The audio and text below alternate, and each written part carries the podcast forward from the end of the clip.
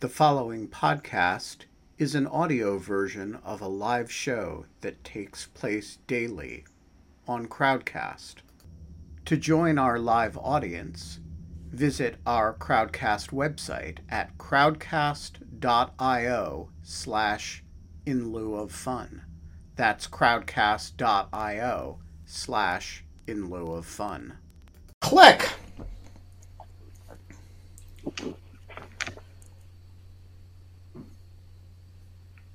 And we're live. It is Thursday, November 11th. That's Armistice Day, Veterans Day, you know, the day we all sing La Marseillaise. 5:01 p.m. Polish Independence Day. It is Polish Independence Day. Independence Day. Um, yeah. How about Estonia, Tomas?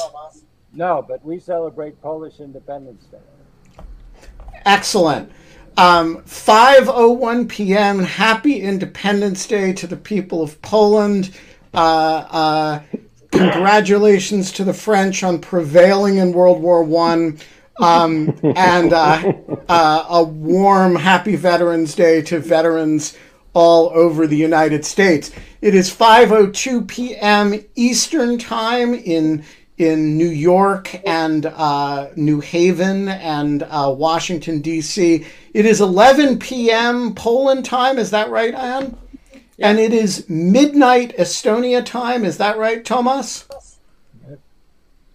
And we are here to talk migration, Belarus, the the unget riddable get riddable uh, uh, Alexander Lukashenko and um, migrants in Poland um, or trying to get into Poland. Um, so, Anne, get us started. You were actually at the uh, Estonia, uh, not Estonian, uh, Belarusian uh, Polish border today. Uh, bring us up to speed. What's going on? It was, it was actually uh, yeah, a day ago, but yes. Um, um, we're in the middle of a very strange crisis. Um, and the crisis is a crisis that was created by the Belarusian government, which is literally importing migrants from the Middle East, or migrants, or people, or refugees. I don't know what the correct word is. I want to use something respectful, but um, people who come from Iraq, uh, who come from Syria, who come from Yemen and other places, um, is offering them visas and plane trips, often at very high prices, to fly to Minsk. When they arrive in Minsk, um, they're get, they have hotels that have been booked in advance, and they're then offered rides to the border. And the rides to the border sometimes are taxis or drivers, and sometimes they are uh, soldiers or sometimes people in uniform. Not not everybody's able to say. Once they arrive at the border, they discover that they have to cut the fence. Um, and some people do it; they cut the fence. Some people want to go back, and when they want to go back to Minsk, they're blocked by men with guns who say you can't go back. Um, and so we have a very bizarre phenomenon of people camping on the Polish Belarusian border in between the two countries. It is now minus four degrees on the border. Um, so it's freezing. Uh, these are people from the Middle East. They're not dressed, they're not prepared for this. Most of them were not told that this was part of the package. They imagined this was some kind of easy passage to Germany or some easy passage to Europe, something easier than the Mediterranean route, which they know is is is is uh, is dangerous. Um, and they arrive and discover that that's not what they expected. Um, on the other side, we have on the Polish side we have the, the Polish government, which initially sought to use this circumstance for its benefit. We have a far right government in Poland which um, sought to portray the migrants as terrorists, as evil, actually as um, sexual perverts. There was a Polish evening news segment which showed something that looked vaguely like a Middle Eastern person having sex with an animal. And this was shown as evidence that these are people on the border are doing this kind of thing. Later on, it turned out that was some kind of strange film that had been circulating on the internet for since the 1970s. But um, so the government sought to use this and to show how tough they are. They're pushing back against this dangerous attack on Poland from the east. Um, there's been a, as a result, there's been a total collapse of order in the situation. In fact, many thousands of people have made it through this corridor and they've made it to Germany. Um, many others are stuck uh, in the border where they are um, camping in the cold. Some people have starved to death and died. Um, there has grown up, in the absence of this kind of vacuum, there's no Polish government spokesman you can talk to about it. There's no information about what's happening. And so you've had this really amazing set of civic organizations arising from nothing, really, um, to help, I mean, really just prevent people from dying, um, bring food and blankets and so on to these people to help them figure out what to do next um, and to somehow ease the situation. But it's one of the ugliest um, ugliest situations I can recall seeing in a long time. Um, you have people who, you know, I, I, I, witnessed a group, a Kurdish family, including very small children and an elderly woman who could barely walk, who were sitting on a forest floor. I don't know if they really knew where they were. Um, this is a again, it's a it's a forest in eastern Poland. They don't speak English. They don't speak Polish. They don't know any Polish history. It's actually a forest with a long history of hosting partisan movements.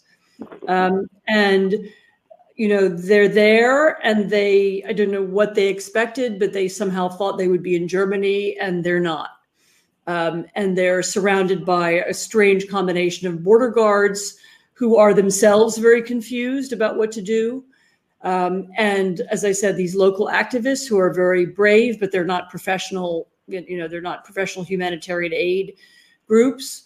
Um, and there's there's a there's a vacuum and there's chaos. And it's always when in situations when you have vacuums and chaos that you get terrible things happening. Um, and we're all very worried there will be shooting there will be some terrible incident that will happen in the next few days. Um, it's it's it's ugly and it's accelerating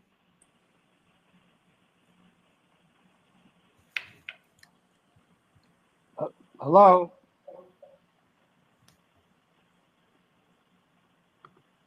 Uh, I can talk. Okay. Um, and also, I should add that um, well, Poland is is most beset, but uh, but it uh, actually began with Lithuania in August, uh, since Lithuania has been most uh, uh, vocal about Belarus and hosts the the head of nominal, I mean, not the nominal, but rather the probably elected head of state, uh, Tikhanovskaya, and uh, they've also done it to a, a, lesser degree in with Latvia. And currently, the worry is, and sort of vague threats have been made that um, they will do the same thing to Ukraine with the uh, the fourth country with which Belarus has a border. And of course, there, uh, the tensions are extremely high, have been ratcheted up to levels they have not been since 2014.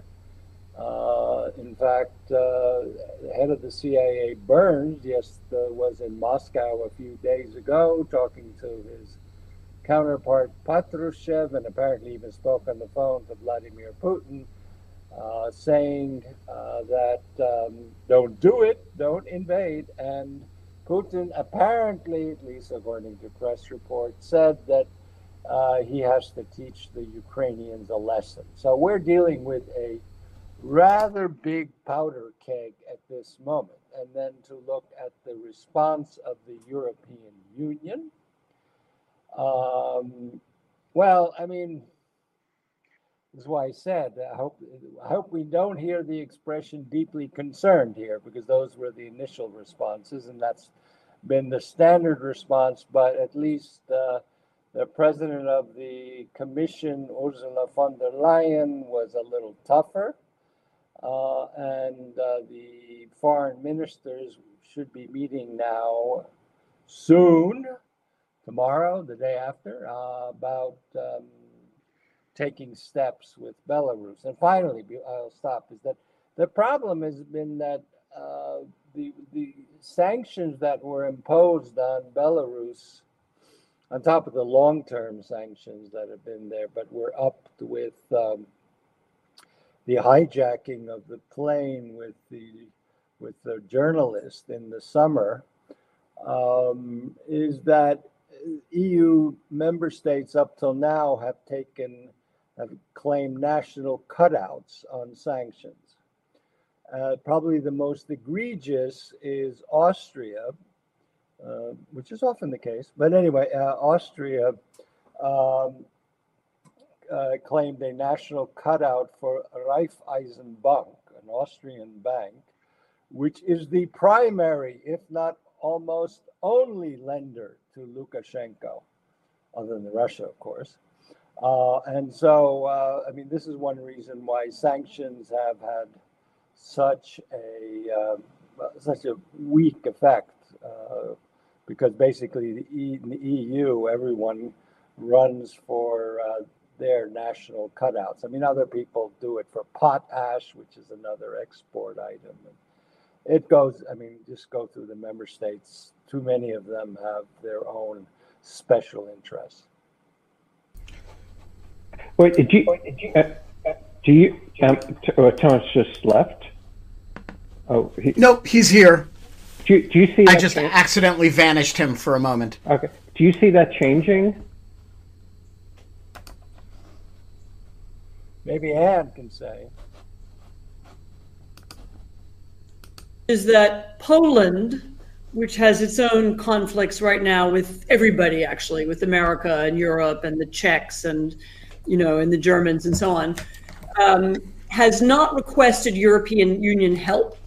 Um, which and there are systems in place that could help process migrants or could help send them back even um, it has not asked for any help it has not requested that and has not really engaged in any international diplomacy and so any diplomacy that's happened has been on the, you know, the, the, the EU is taking it on itself. But the Polish government, which is essentially now isolated, it has very few friends in the world, um, has not made any efforts to make and make this into an international incident or situation. Um, and that's, you know, and that's you know the, that's one of the only answers to this problem is that you need all of Europe involved. You need certainly Poland's neighbors involved. Um, you need some kind of process to deal with the immigrants and not this ad hoc, you know, local people running into the forest with cans of soup. Um, and then they and they've really refused to do that, and that's that's one of the things that's underlying this problem. Are you sensing that this story is getting through? Because it definitely got. I mean, uh, I'm I'm an I'm an avid news consumer, but this struck me as being like of extreme importance. I was wondering if um, you've, you're you, at least in Europe, you get a sense that there that that crisis this is perceived as a as a real bad crisis. It depends which country, but yes, I think a lot of European media. I mean, there are a lot of European media on the border in the last few days. I'm about to write about it myself. I've just been trying to gather more material and make sure I have something to say. So I, I will write something in the next two or three days. Um, but but I mean, it's it's hard to understand genuinely because what you have is the Belarusian government using desperate people from the Middle East as a kind of weapon. You know, we're going to bring all these people here. We're going to use them to break down your border. We're going to cause political problems. You know, we're going to create havoc. We're going to create problems in Poland. We're going to create problems between Poland and Europe. Um, and you know it's it's not the it's it's has some resemblance to the problems on the Mexican border and there's some of the same legal and moral issues. You know what do you do with people who have you know fled from one country gone through two or three other countries and then they arrive somewhere and they declare they want asylum?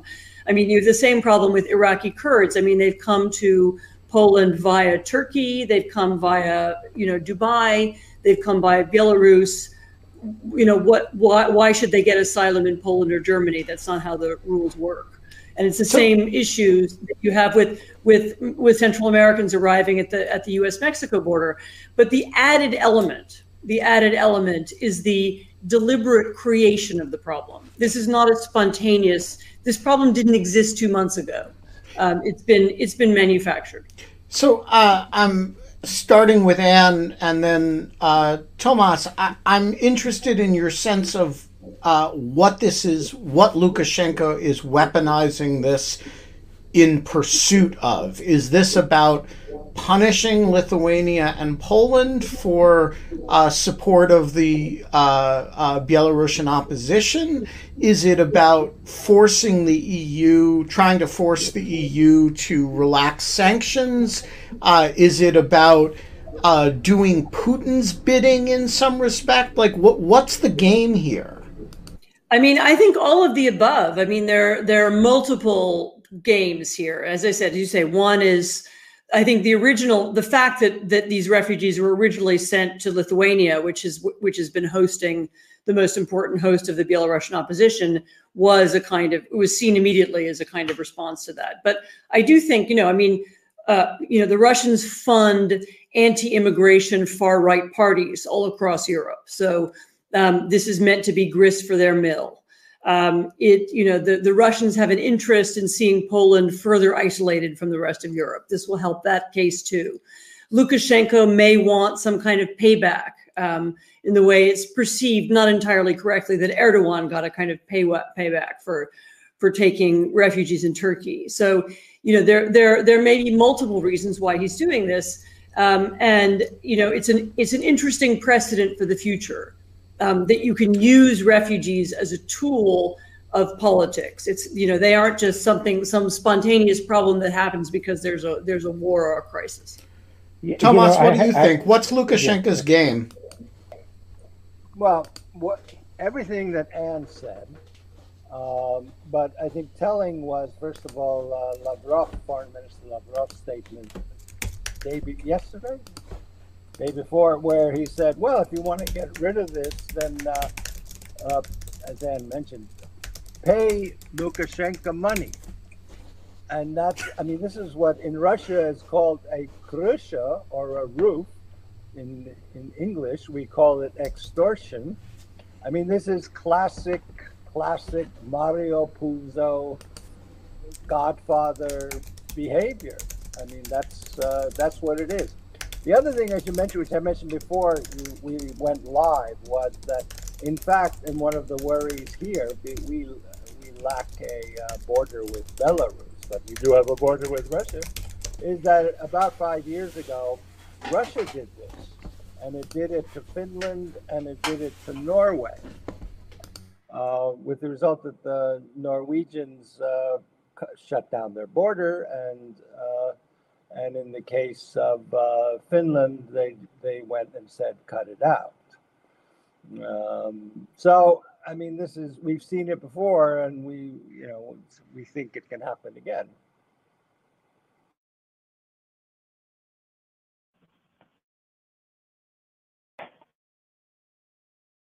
Sorry. Got it. Okay.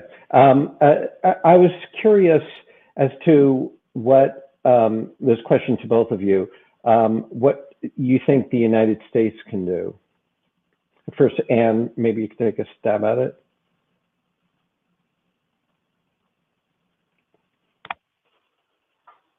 You're you're muted. No. Yeah, you're you were you were muted. Now you're good. Now you're good. I didn't. I didn't knowingly mute myself, but um, I muted you because uh, we all have to be muted when we're not talking. Uh, okay. Um, uh, the United States, um, which still, you know, despite it all, is somehow perceived as the leader of the democratic world. Um, I think can still make a difference as a leader. I even had a conversation with a senior U.S. diplomat who works on Belarus a few months ago, who said this to me. You know that she still has the feeling when she walks into the room, people look at her and expect her to tell everyone what we're going to do next. Um, and, you know, convening a meeting, you know, convening a conversation in which we say, okay, let's start to take this problem of Belarus seriously. Let's not just react every time they do something nutty. You know, let's have a let's have a list of companies and people who we're going to sanction. Let's have it ready at each stage of development Let's tell the Belarusians in advance what we're going to do if they do X and Y. Let's have a plan if they're going to cut off the gas, which they at one point said that they were. Um, let's have an alternate, you know, planning for this, make, you know, understanding that these, we're now dealing with a set of countries. By the way, it's not just Belarus. I mean, you could look at, you know, Venezuela or Burma or Iran, or, you know, there's a series of countries now in the world who have as, as part of their national interest the desire to screw up um, the, the, you know the Western or the democratic world, whatever word we're using now, um, having a long-term plan. How do we deal with these transnational crises? How do we deal with the problems when these countries reach across borders and seek to impose their nasty dictatorships or their nasty forms of repression on other people in other countries? You know, we need a worked out plan in advance. We can't just react every time. Um, and you know, each each time this thing happens, whether it's the Russians killing people in you know in Salisbury in England, or in Berlin, which they did recently, or whether it's the Saudis murdering somebody you know in a foreign embassy, or whether it's um, the Belarusians hijacking a plane. I mean, each time it happens, we scramble around and look for a reaction. I mean, this is this is not a system. I mean, there needs to be a systematic response. There needs to be an understanding that this is a um, you know this is these are tactics they're being used by lots of people um, and they have long-term goals um, i've just written I, I, this this i have written about and this is coming out on monday actually in the atlantic okay. that's right I, um, before i move to tomas i'd just say um, I, I, I agree with I agree with what you said um, a, a, thousand percent. Uh, um, uh, my colleague and I, um, Oona Hathaway, um, we proposed this thing in it, um, kind of parallel to the Security Council, we called it the Outcasting Council.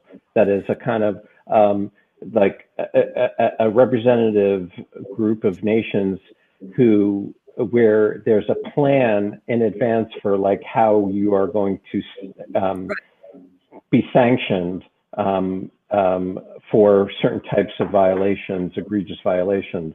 Um, uh, if there's no sense that there's a procedure um, that everything's ad hoc. You're just you're creating an, an environment um, where people are going to abuse things. Um, Tomas, I mean, I'm sorry. Go go ahead. Go ahead, Anne. No, I was going to say. I mean, this the second element, and this is a longer term problem, is um, eradicating the influence of the autocracies inside our own countries, which is one of the reasons we don't have a plan. Um, but that's a that's a longer conversation. Tomas? Tomas? You, uh, well, uh, I mean, there are a range of things. First of all, uh, I mean, as far as ad hoc solutions go, apparently there is an effort by the European Union, which uh, would be good if the United States were on board as well as sanctioning those airlines. Right now, we're talking about Aeroflot and uh, Turkish Airlines uh, that are participating in this this uh, airlift, as it were. I mean, Belavia, the Belarus airline, is already sanctioned. Uh, and here again, basically, the Irish were trying to block that because Belavia leases its planes from uh, from some Irish company, and that would mean a loss of income for an Irish company. This is where like this national self-interest just rides over all of this stuff. And the way to think about it is kind of like the caveats in uh, ISAF during the Afghan war. Like, well, you, we can do this, but we won't do that. Now, what would be uh, a major step forward, but this is, you know, this requires like real serious work on the part of the EU, is that believe it or not, there is no such thing as a Security Council in the European Union. I mean, we do have NATO, and the NAC, or uh, the North Atlantic Council, meets daily, seven days a week, if needed, if need be, to deal with crises. But they meet five days a week. Uh, but in the EU, we don't have a security structure built up that would actually deal with this. I mean, we have a fairly uh, fairly useless uh, head of foreign and security policy, um, frankly, who does not really get it and is kind of stuck in hating the United States from his experiences in the during the Franco regime. Uh, but the European Union is um, I mean, they were probably bad. I'm not arguing, but it's just that it's like, you know, this is 2021. It's not like 1974. Um, and uh, we need, we the EU is notoriously incapable of, of acting, partially because there are no structures for it, partially because of the same uh, individual interest. I mean, we've seen this over and over with the behavior of Hungary in the EU uh, blocking proposals unanimously supported by other countries. Most recently, which Anne can talk about much more, which is the uh, the issue of cutting off funding for for Poland for its uh, for its um, uh, steps back from rule of law and politicizing judges. So we have a perfect storm happening. I mean, if it were to be happening in Lithuania, or Latvia, the two countries that also are suffering from this. I mean, they, you know, Lithuanians say Frontex, that's the EU border guards, come on in. Uh, I don't know, Latvia, I guess the same. Um, I mean, Lat- neither of those countries has any political issues on rule of law or any of these things. Uh, so, I mean, that's there the EU can step in, in fact, at least. But right now, this is coming, as said, I mean, this is coming at a moment where EU Polish, I mean, as a member of the EU, Polish EU relations are at a nadir. So I want to ask about the supply side here. Um, uh, it seems to me one thing the US and the EU could do together without Polish cooperation is figure out how the information flow is working from the Belarusian government to a whole bunch of uh, innocent Iraqi Kurds on the ground or who whoever else. And uh, you know we have considerable communications abilities uh, through the government of Iraq, through the Iraqi Kurdish uh, Authority, uh, through a bunch of the regional states. Um, why why can't we, Anne, put out the message if Belarusians come bearing travel doc, you know, travel options, that is not a vacation you should take? So that's one of the things that's been suggested. And actually, the leader of the German Greens said something about this just today. She was proposing as a solution to the crisis exactly that an information campaign. I mean, one of the curious things that I've been told by um, and and and by the way, those of you who are really interested in this, there's a fantastic short documentary. It's about 20 minutes um, called Visa to Nowhere, made by a group of Polish journalists called Outriders. It, has got English subtitles and partly in English. Um, and they go back and they interview people before they do this trip to Belarus, to Minsk, you know, and to Poland. Um, and of course, they all have very unrealistic expectations of what the trip will be like, and they have very high expectations of what they'll find. You know, when they eventually get to their nirvana, you know, in in Dusseldorf or wherever it is that they're trying to go. Um, and when when when when presented with possible obstacles or reasons why this don't work, they kind of dismiss it and they say, "Well, you know, I I can't believe that true." And we we've been told by um, by people who've been talking to the migrants that um, when the, apparently when they write on social media, you know, notes back to people at home in, in Iraqi Kurdistan and say, don't come, um, they aren't believed.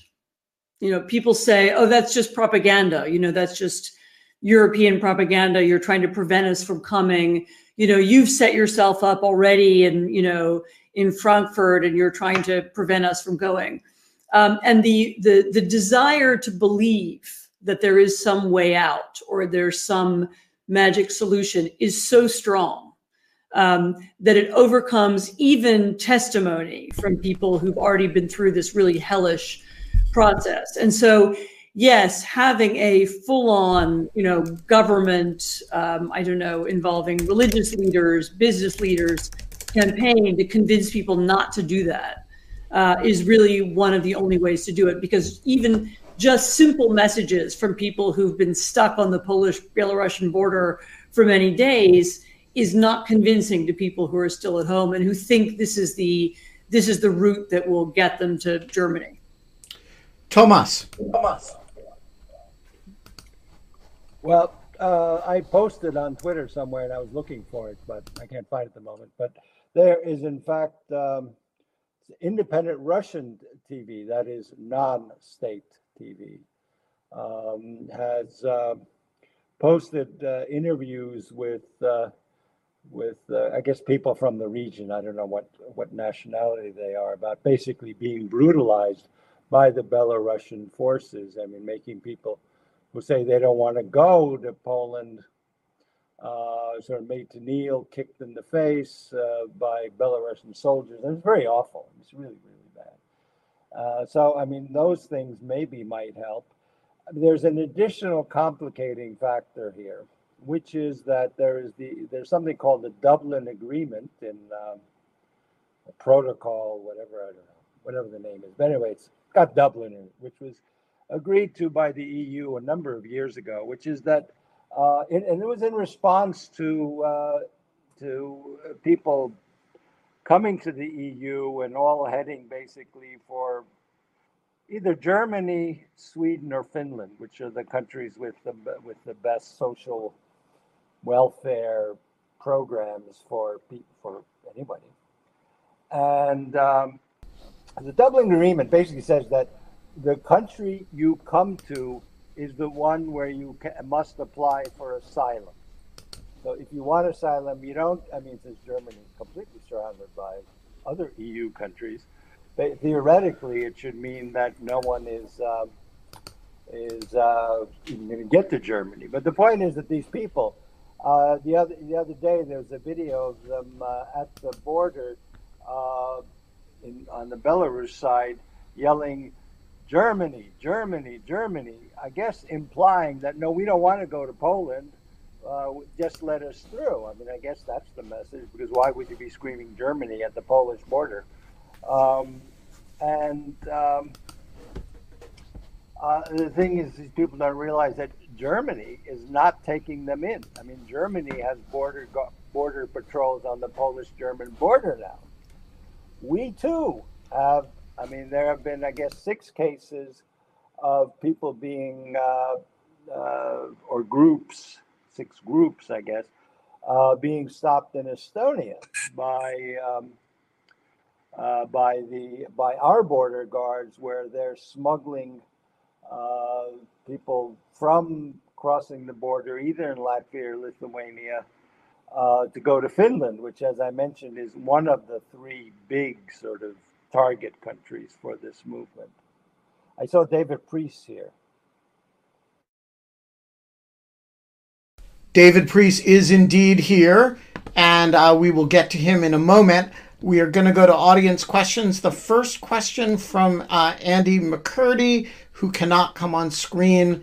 Uh, and uh, this was something that Tomas was talking about before we went live. How worried should we be about Russian troop buildup in, on the Ukrainian border?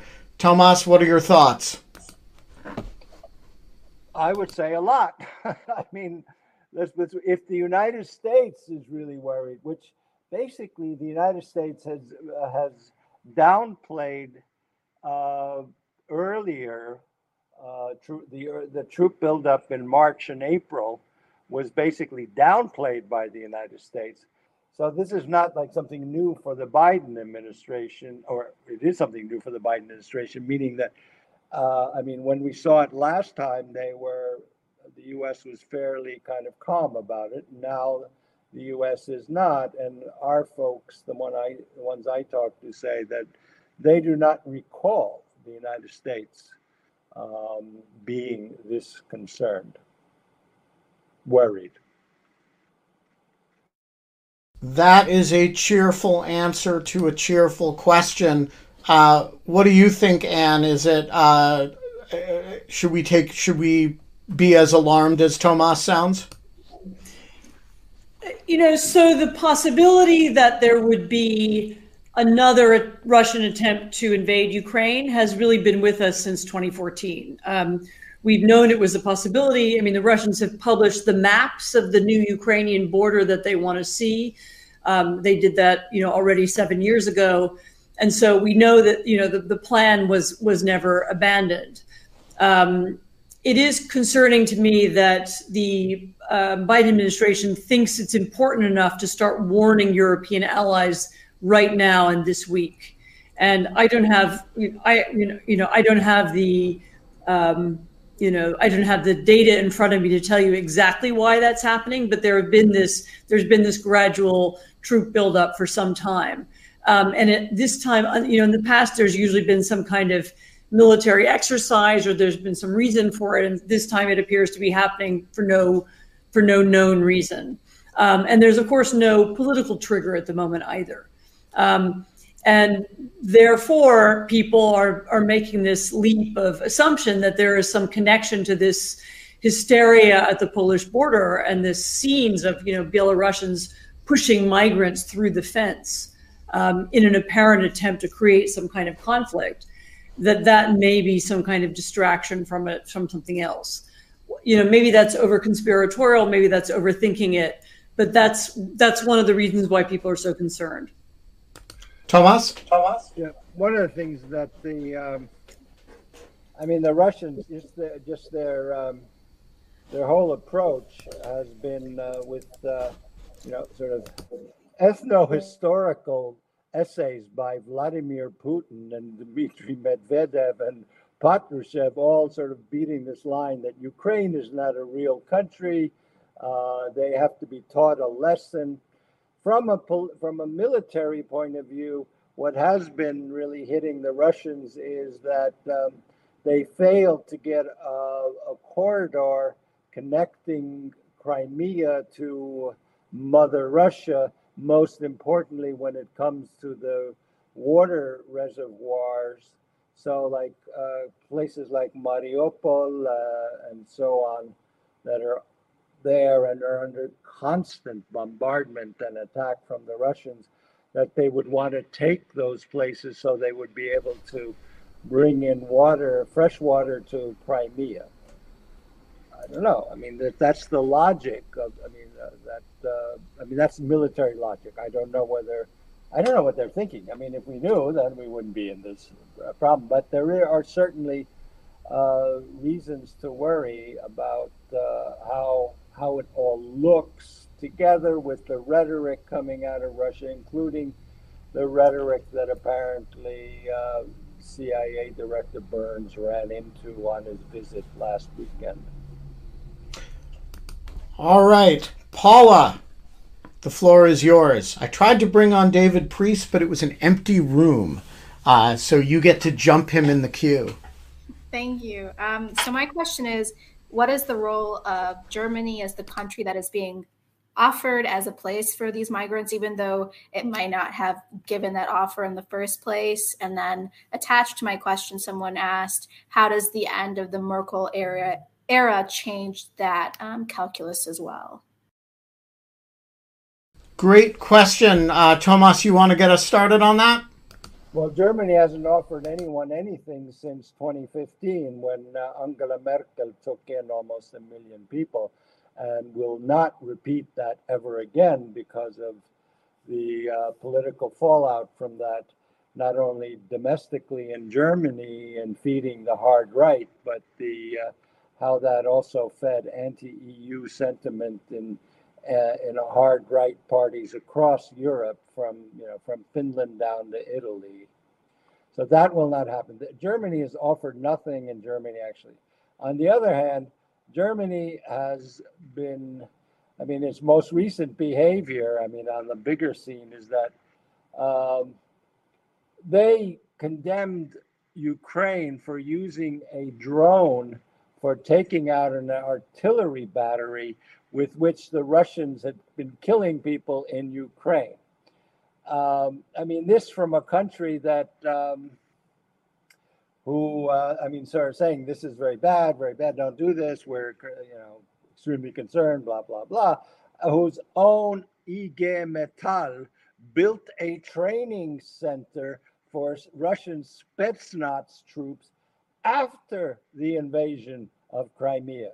So I mean, they don't really have. I mean, you you have you're looking at a at a rather mercantile state that basically, as long as we can sell to the Chinese, which is their big thing in the EU, as long as we can sell to the Germans, as long as we get this pipeline, you know, screw ethics.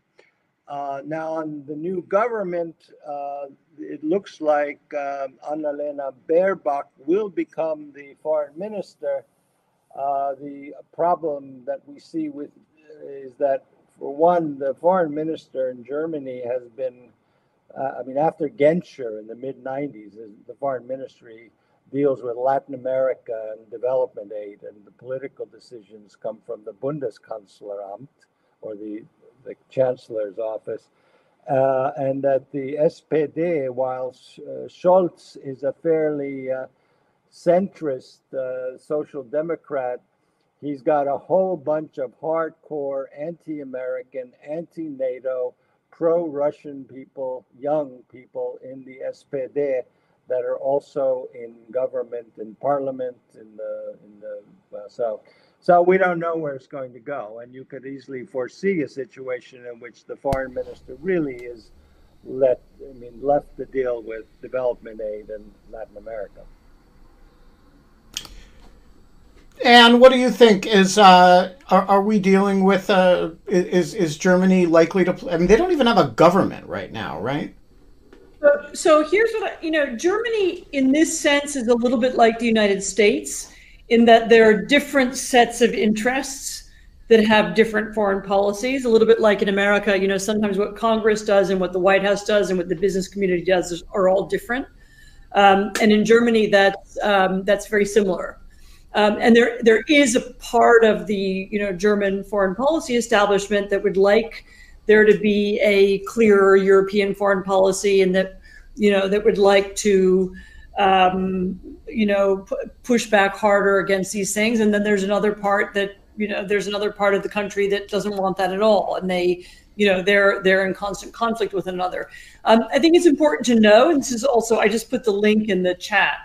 Um, this film that I referred to, they went to, they actually go to Germany to one of the shelters where um, people who have made it across Poland from Minsk um, are staying. And and by the way, there's a lot of people. I mean, there's something like nine thousand now in Germany. So the Polish government, despite its show of force at the border and you know millions of soldiers and you know martial law along in the border regions, actually people are getting through. Um, and what do the Germans do? They process people. They put them in shelters for you know for ten weeks, uh, and then they say they're going to send them back. Um, and of course, you know, the really humane thing to do in Poland would be something similar. You know, although I wouldn't make it 10 weeks, I would make it, you know, two weeks.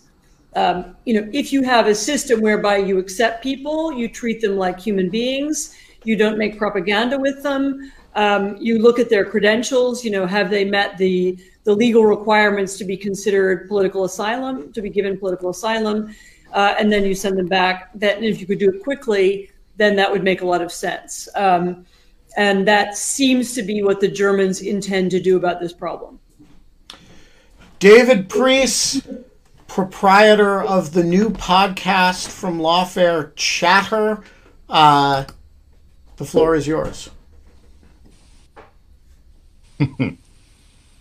Thank you. Um, and Tomas, uh, both of you, thanks for joining us for this. This is great. Um, I have not been tracking this closely. In fact, I've been a lot of the details through your tweets, Tomas. So uh, thank you for that. But that means that I, I, I feel like I understand the regional dynamics as well as I should. And in particular, all I'm seeing from most countries in Europe are expressions of concern and disappointment.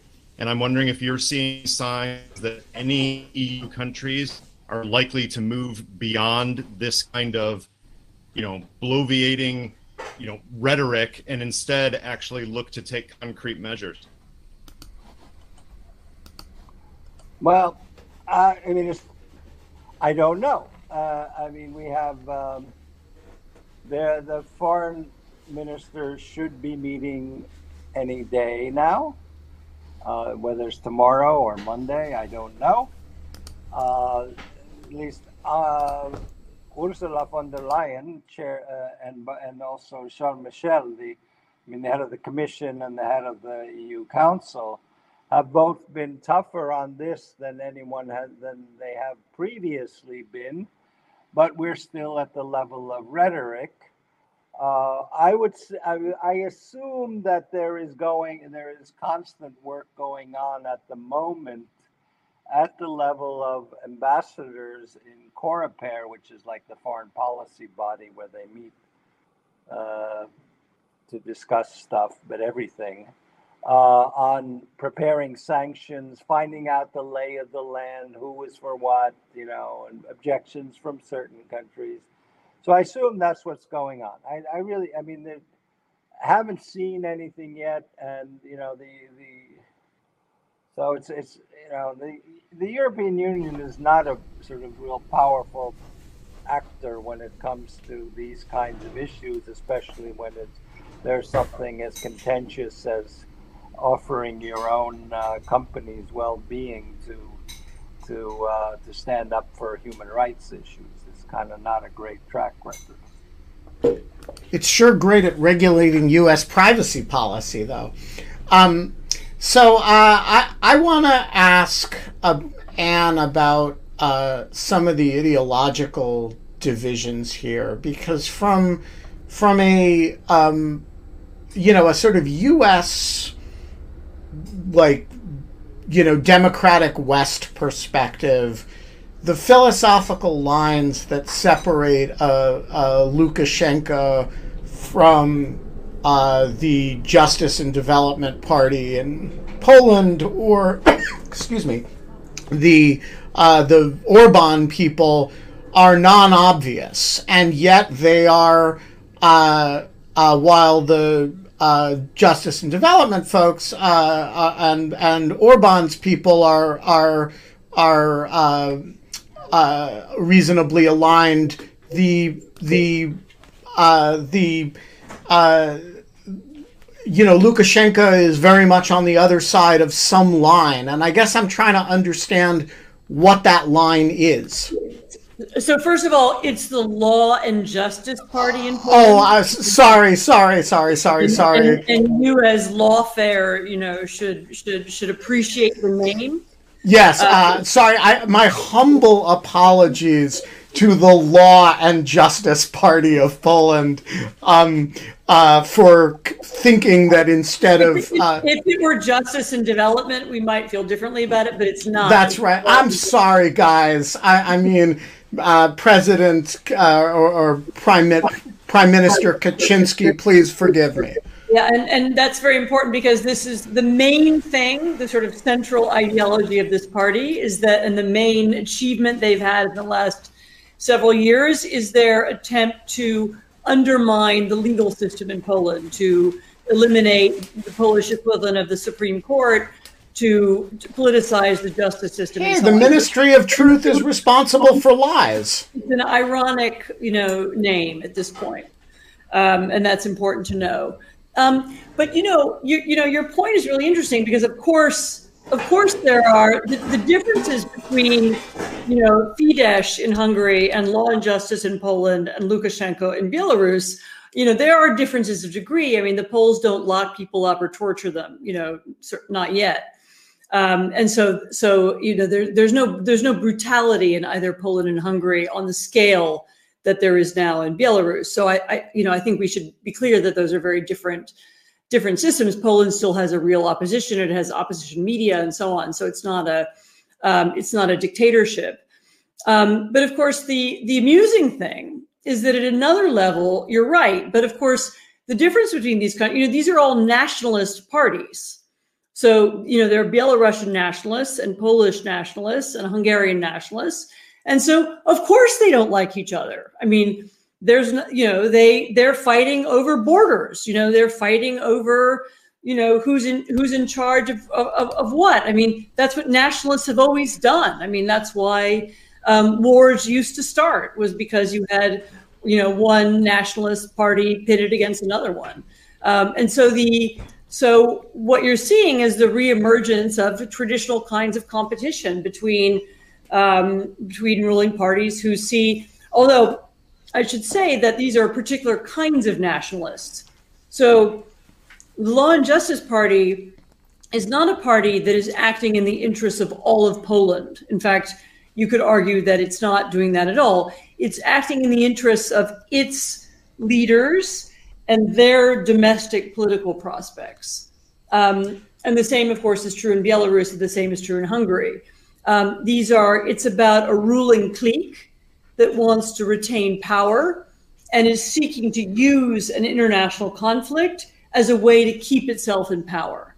And actually, that's the interesting thing. That's what all these kinds of political parties have in common everywhere. I mean, it's what theocrats in Iran and communists in Cuba and, you know, nationalists in Russia, this is what they have in common. Um, but this is, of course, also why they come into conflict with one another because, you know, once your national, once your not even national interests, once your personal clan interests are in conflict with another group's personal clan interests, you know, it creates a conflict.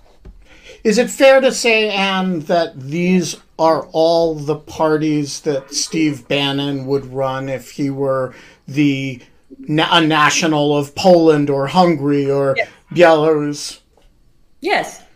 This is the kind of political movement that he, you know, in his madness seeks to create, you know, a, a kind of a movement that is based around the idea that you can divide people according to who we hate and who we don't hate, who are patriots and who are traitors.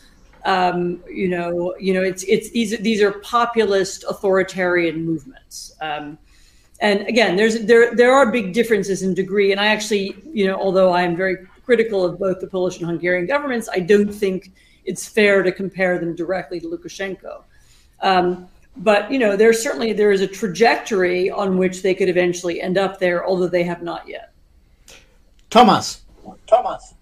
I was, I was going to say that leading to the bizarre phenomenon of Steve Bannon trying to create a nationalist international, uh, stymied. I mean, no, no kidding. I mean, stymied by the Italian government not letting him buy or rent a monastery in northern Italy last year. I mean, but it, it was it, the idea was to draw them all together. You know, the Le Pens and the Salvinis, and I mean, it was just like it's just the concept is so bizarre. But yeah, uh, I mean, what does unify them, uh, other than being nationalist, is the, some kind of bizarre adherence to homophobia and uh, basically legislating morality uh, these days, since COVID, also uh, objections to vaccination. I mean, this is the whole thing that's been going on, and and of course, it's completely cynical. The, the I tweeted this, I guess, Monday or last Friday, but there was this great thing in the Russian state TV when Russia is like in a total disaster with COVID deaths. Um, saying, you know, everyone must have vaccinated and saying, if you vaccinate, you don't vaccinate, you will be fired. That's it was in Russian. In German, RT Germany said, do not vaccinate. This will this will poison you. So I mean, this is the same. They're both. I mean, these are both outlets of the same propaganda machine of one single state. But you know, it works. Uh, it, it gets. I mean, people follow this stuff. Scott, can, can, can yeah. So, um, to what extent do you? I, I um, we talked about the Russian-Ukraine um, border issue, which is in danger of being a military confrontation. But to what extent is there uh, any danger um, of military confrontation between Belarus and Poland? danger. And what would that look like, Anne? I mean, the, the, the danger right now is that um, it looks something like this. You know, Belarusian guards push 400 people across the border and follow behind them. Polish troops, you know, a lot of really young, badly trained border guards are on the other side. You know, they start by shooting in the air they don't know what to do next and they shoot at someone in the crowd or at the Belarusians and they kill somebody. You know, and then and this is by the way, I mean this kind of scenario, this kind of hybrid war scenario has been played out and has been imagined in various different ways. Um, as preceding a Russian invasion um, in the Baltic states and elsewhere for many years. Um, and so it's not it's not entirely new uh, idea. But you know, the idea that some incident could be deliberately used to spark an armed conflict is exactly what's in the center of attention here in Poland right now. And again, we're talking about you know the, the, normally the, the the the eastern polish border guard i mean i was again i was just down there um, these are people who these are really nice jobs. They are you know state pensions you know jobs for life early retirement. You know it's a region with a lot of unemployment. People love these jobs. You don't really have to do very much. You don't have to work very hard. This is not a group of people who are trained for some kind of intense conflict or whoever believed they would expect it. I mean these are mostly you know you know people who thought they would spend their days you know writing reports and filling in papers and maybe walking up and down the border a bit some of the you know um, and so the the idea that there could be some mass event that would you know that would create a violent reaction and then another violent reaction is exactly what's at the top of everybody's minds right here. I think we should leave it there out of courtesy to our guests who have to go to bed. Anne Applebaum, you're a great American, a great Brit, and a great Pole. Thomas Ilves, you're a, a, a, great Estonian uh, statesman and uh, and a great American as well. Uh, um, uh, we will see you both. Thank you both for staying up late uh, to uh, help us sift through all this stuff. Um, we will be back tomorrow with my uncle, John Turk, who has a new book out. he's been exploring places that you've never thought of and drawing political conclusions from them, which is what he does. Um, uh, he is actually going to be in a place this time where he can appear on screen. There'll be enough, you know, not a shack in Montana where uh, uh, Ted Kaczynski might once have lived. Um, that'll be 23 hours and two minutes from now. And until then, Scott? we can't have fun anymore. And I'm sorry, this is going to be a downer, but we can. I, I was going to say use civilian populations as weapons, but that that doesn't that doesn't work. Well, thank um, God for that.